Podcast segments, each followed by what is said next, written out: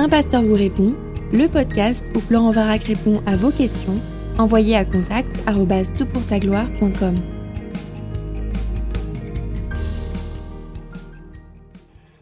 La question est posée, euh, est-ce que la pratique de la méditation pleine conscience, respiration profonde, fait partie de l'occultisme ?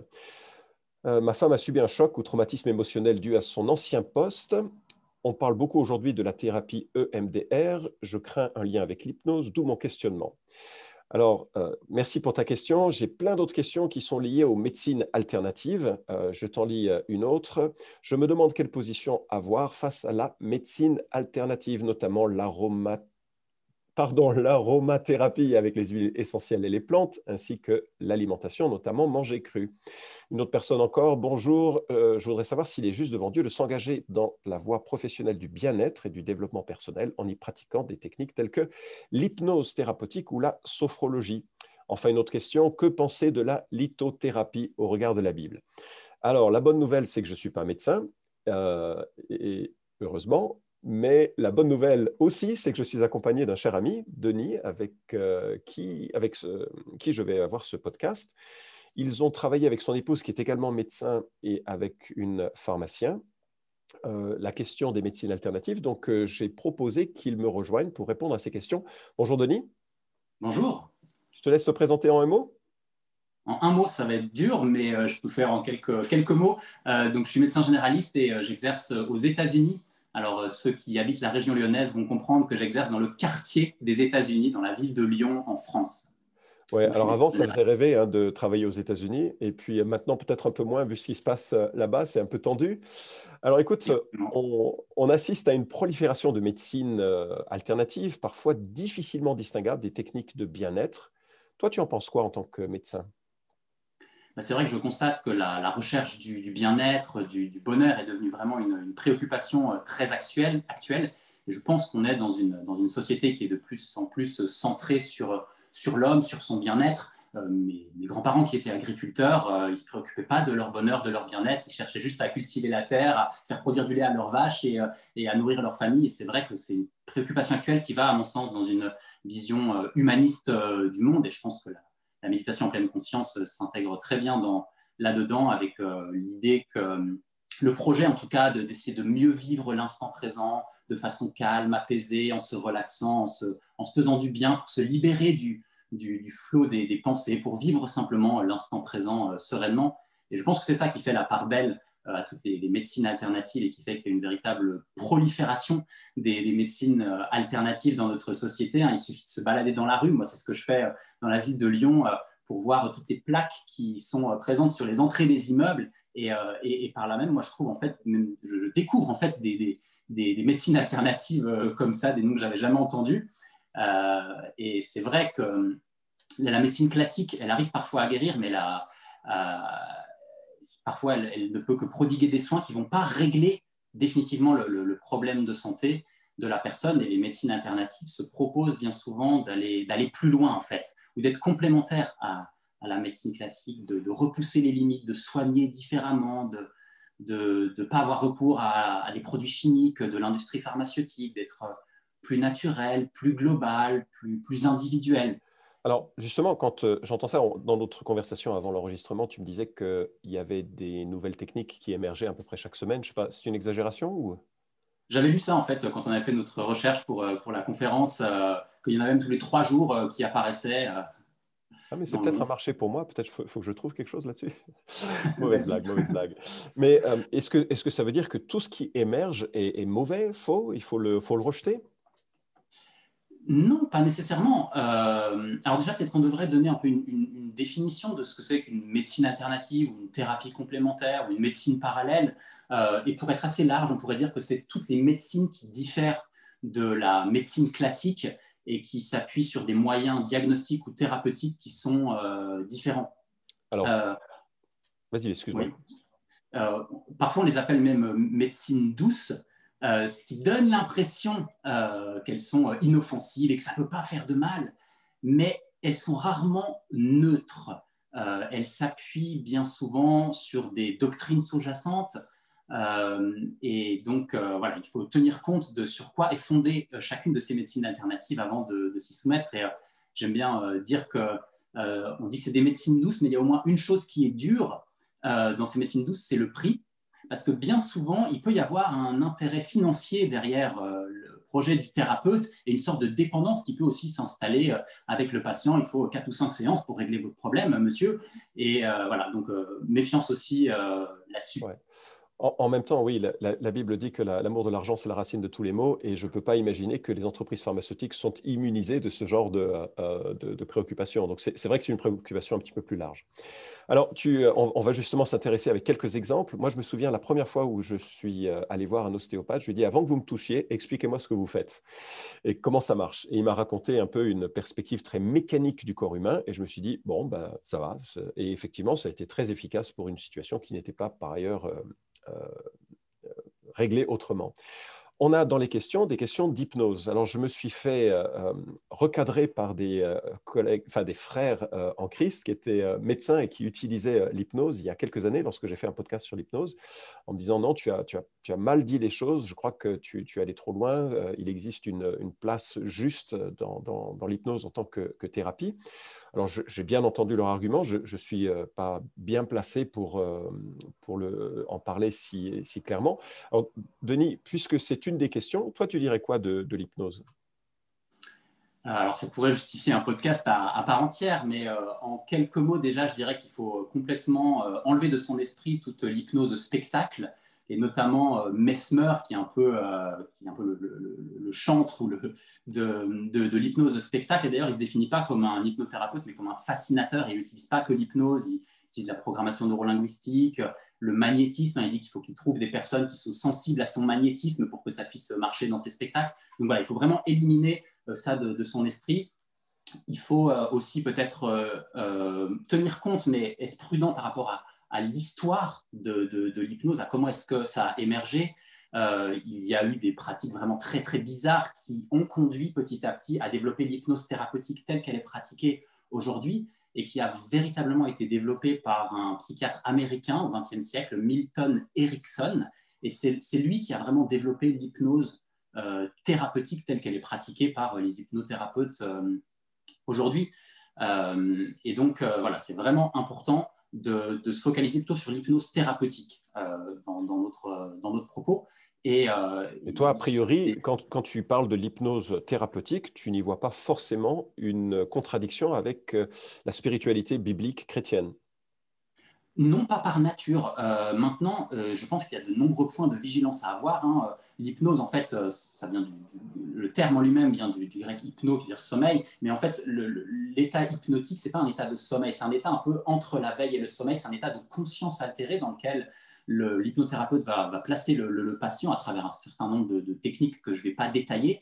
Mmh. Et dans cet état de conscience altérée, il va pouvoir suggérer à l'inconscient du patient des, des pensées ou des, des, ou, ou des suggérer que des, des perceptions euh, sur la réalité du, du patient. Typiquement, un patient qui souffre, euh, qui, qui présente des douleurs très intenses, qui souffre beaucoup, il va, la, la douleur étant une sensation subjective, eh bien, il va suggérer à ce patient que ce qu'il ressent n'est finalement pas si douloureux. Et quand le patient va revenir à son état de, de, de veille euh, habituel, eh bien, il va avoir comme inscrit dans sa conscience également, par l'utilisation, par le, le vecteur de l'inconscient, que ce qu'il ressent n'est pas douloureux. Et du coup, il va moins ressentir la douleur. Ou alors, le, le praticien va pouvoir suggérer que euh, le, le tabac, c'est quelque chose de dégoûtant, d'écœurant, et quand la personne va revenir à son état de conscience normale, il va avoir cette idée dans la tête que le tabac, c'est dégoûtant. Quand il va avoir une cigarette, il va être écœuré, il ne va plus fumer. Voilà. Donc, Donc c'est des de... suggestions qui sont, qui sont bonnes en soi. Une forme de persuasion par la suggestion qui n'est pas forcément négative et donc qui corrige un peu les, les éléments du podcast précédent que j'ai pu, où j'ai pu aborder les choses de façon un petit peu plus négative. On a également dans la question le, la, la technique de l'E M D R. Euh, tu, tu peux rapidement nous en dire quelques mots, puis ensuite on va essayer d'être plus général avec des, euh, la manière de distinguer les, les choses. Eh ben, euh, l'E M D R, c'est intéressant parce que justement, c'est euh, un soin, on va dire, de psychothérapie qui est purement technique. Il n'y a pas de, de doctrine sous-jacente, de vision du monde, de vision de la maladie. Euh, ça a été euh, découvert par une, euh, en mille neuf cent quatre-vingt-sept par une psychologue américaine qui s'appelle Francine Shapiro et qui a remarqué en se baladant dans un parc que quand elle faisait des mouvements alternés droite-gauche avec les yeux, eh bien, ça faisait disparaître ou atténuer ses pensées négatives. Elle s'est dit, tiens, c'est bizarre. Et donc, elle a, elle a vraiment fait des, des, des recherches. Elle a mis en place un protocole de recherche. Euh, les patients qu'elle a utilisés, c'était des vétérans de l'armée américaine qui souffraient d'états de stress post-traumatique. Et elle a étudié, euh, voir si cette technique fonctionnait. Et elle a eu de très bons résultats. Ça fonctionnait. Euh, donc, c'est vraiment intéressant à, à utiliser dans les états de, de stress post-traumatique pour, entre guillemets, faire, faire diminuer la charge émotionnelle liée à un événement euh, traumatisant. Et c'est un plan purement technique.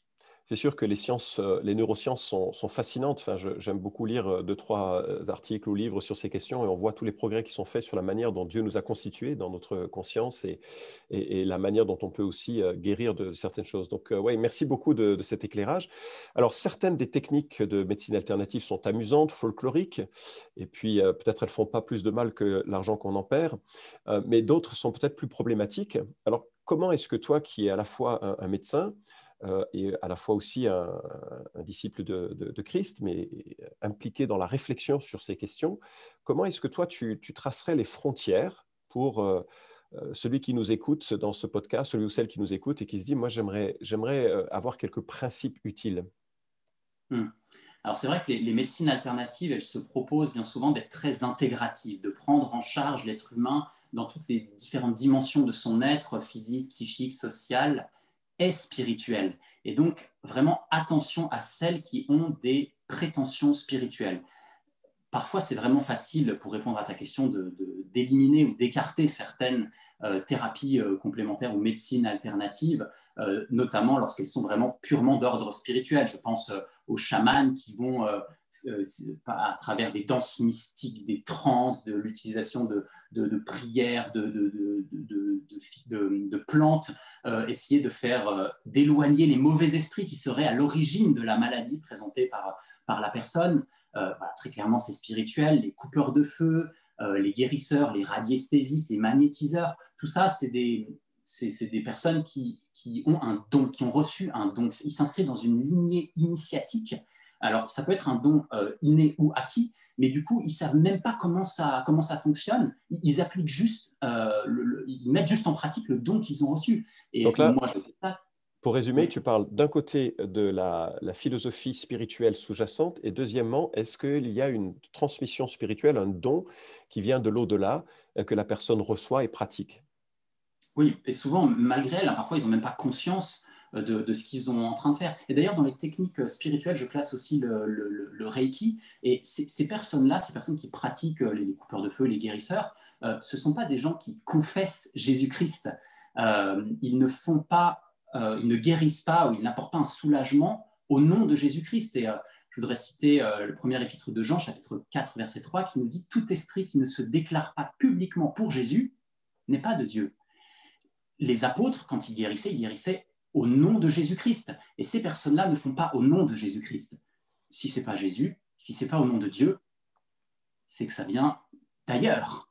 Alors, je vais, je vais modérer un petit peu ton propos. Je suis à pleinement d'accord avec toi, mais euh, je vois par exemple des gens qui sont mis en exemple, comme à, à Lyon, Maître Philippe, euh, qui a exercé en tant que euh, traumaturge euh, dans, au siècle précédent, ou peut-être même deux siècles, il y a, enfin, il y a longtemps, et qui aurait eu des, des, des effets spectaculaires. Mais la confession de Jésus qu'il mettait en avant n'a rien à voir avec le Jésus de l'Écriture. C'est-à-dire qu'il prononçait le mot de Jésus euh, et il renvoyait à Jésus, mais pas le Jésus de l'Écriture dans lequel, mm. euh, qui était venu s'incarner euh, pour euh, expier nos fautes.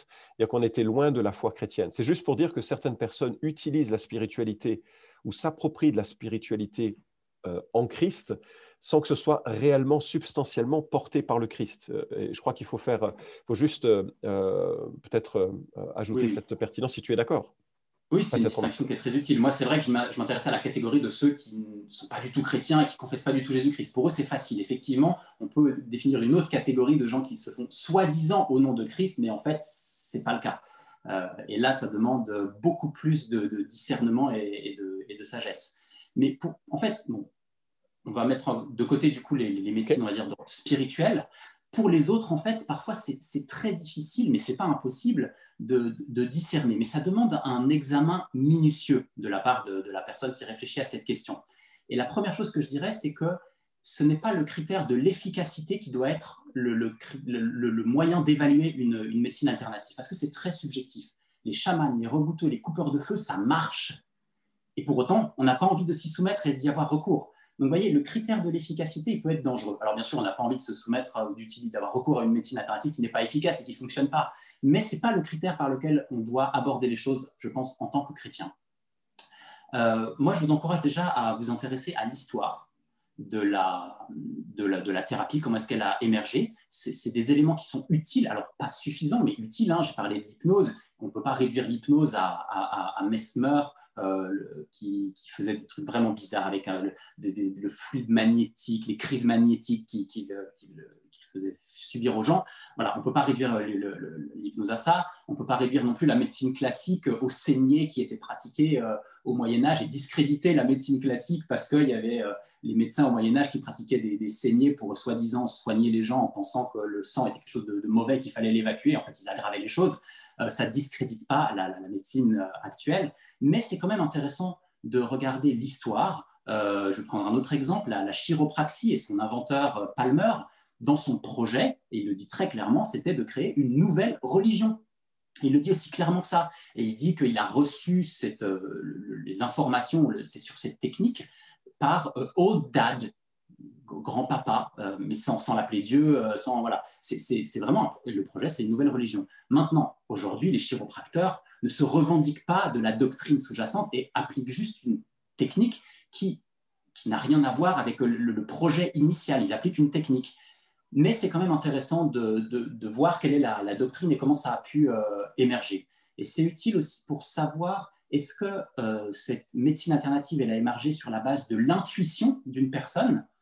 Euh, c'est le cas, par exemple, en, en grande partie de l'homéopathie, euh, qui est fondée sur euh, trois grands principes, hein, le principe de similitude, de dilution et de dynamisation. Bah, en tout cas, pour le principe de dilution et dynamisation, Hahnemann, c'est juste une hypothèse qu'il a formulée et qu'il applique, mais sans que ce soit le fruit de, de l'expérience ou de l'observation. C'est juste ce qu'il pense, c'est son intuition.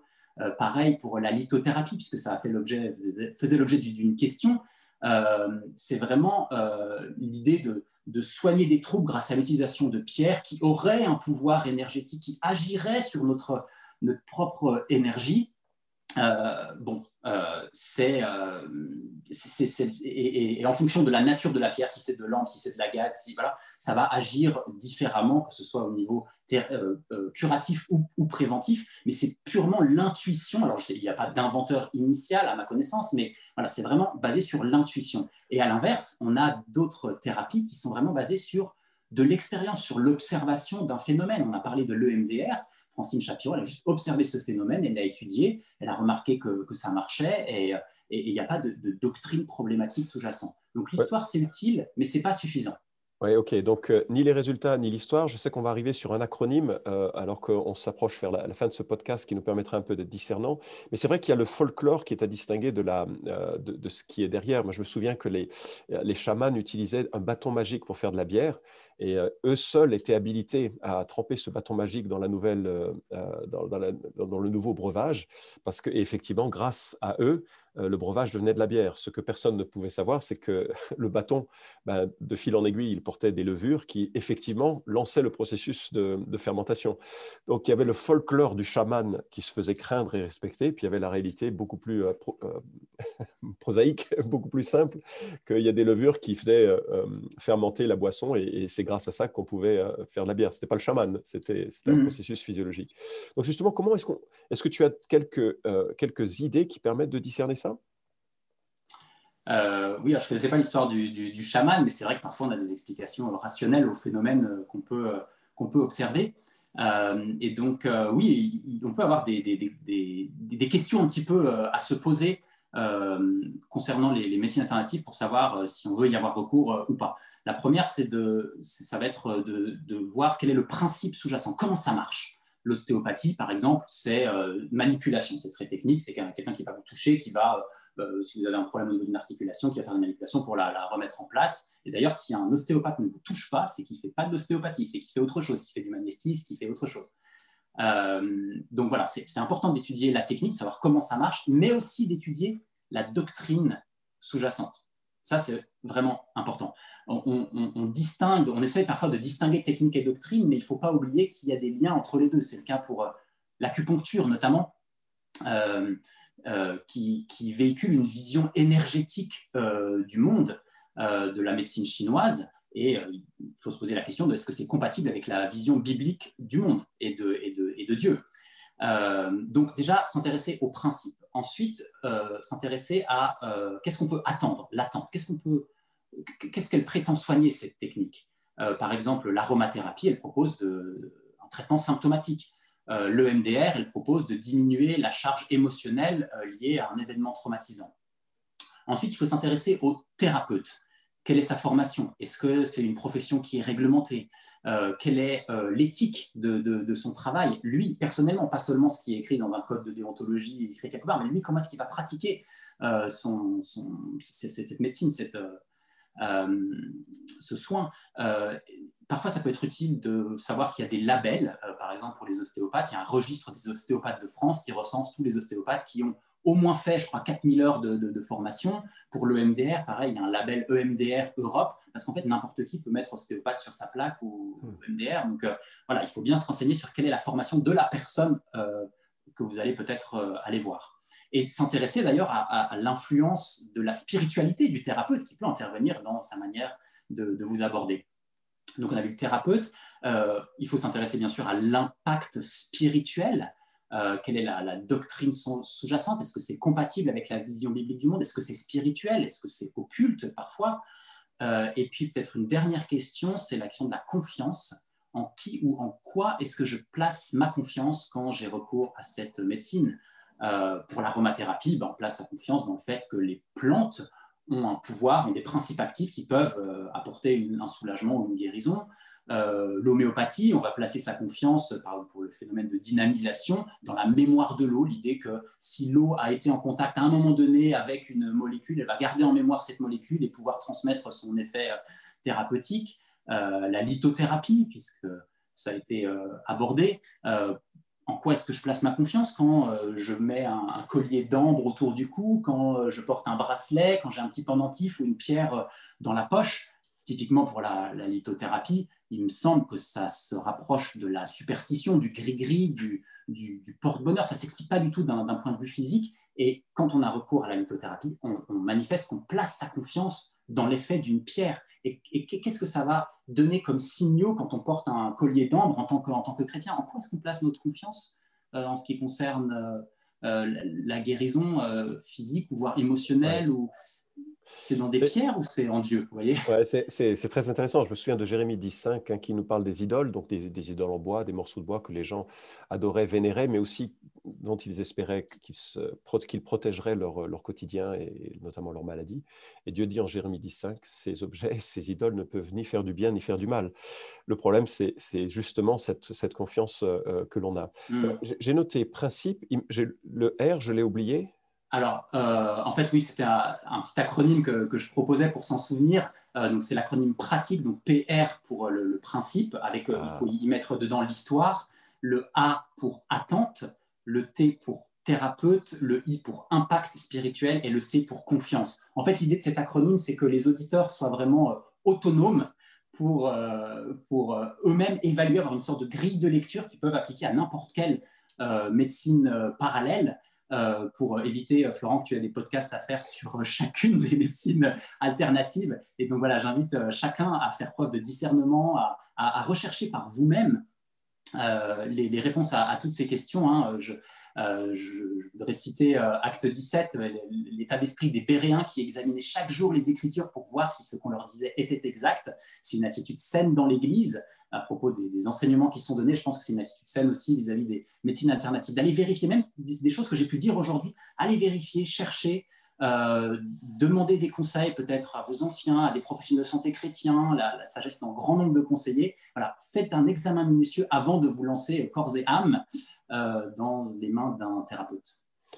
Merci beaucoup, Denis. C'est vraiment très pertinent et utile. Euh, j'ai pas mal exploré la question de l'occultisme. C'est un peu mon, mon arrière-plan dans, dans, euh, avant de, de rencontrer l'Évangile. Et euh, je trouve que j'en suis arrivé à définir un peu l'occultisme comme une capacité illégitime ou trompeuse à révéler des informations cachées ou mensongères.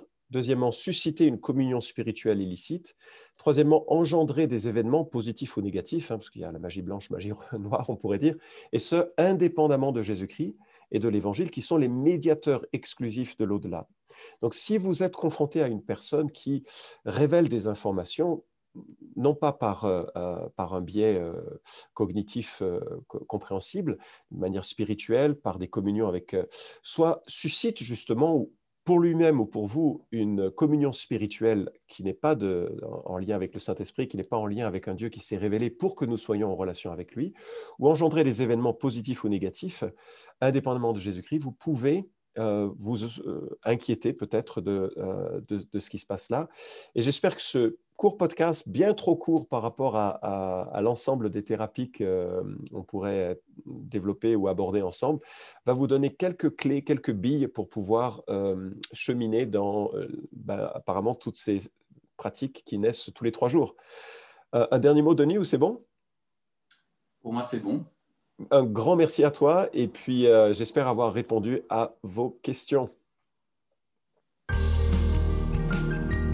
Vous pouvez suivre cette chronique hebdomadaire Un Pasteur vous répond sur SoundCloud, iTunes et Stitcher. Retrouvez les questions déjà traitées sur tout pour sa gloire point com.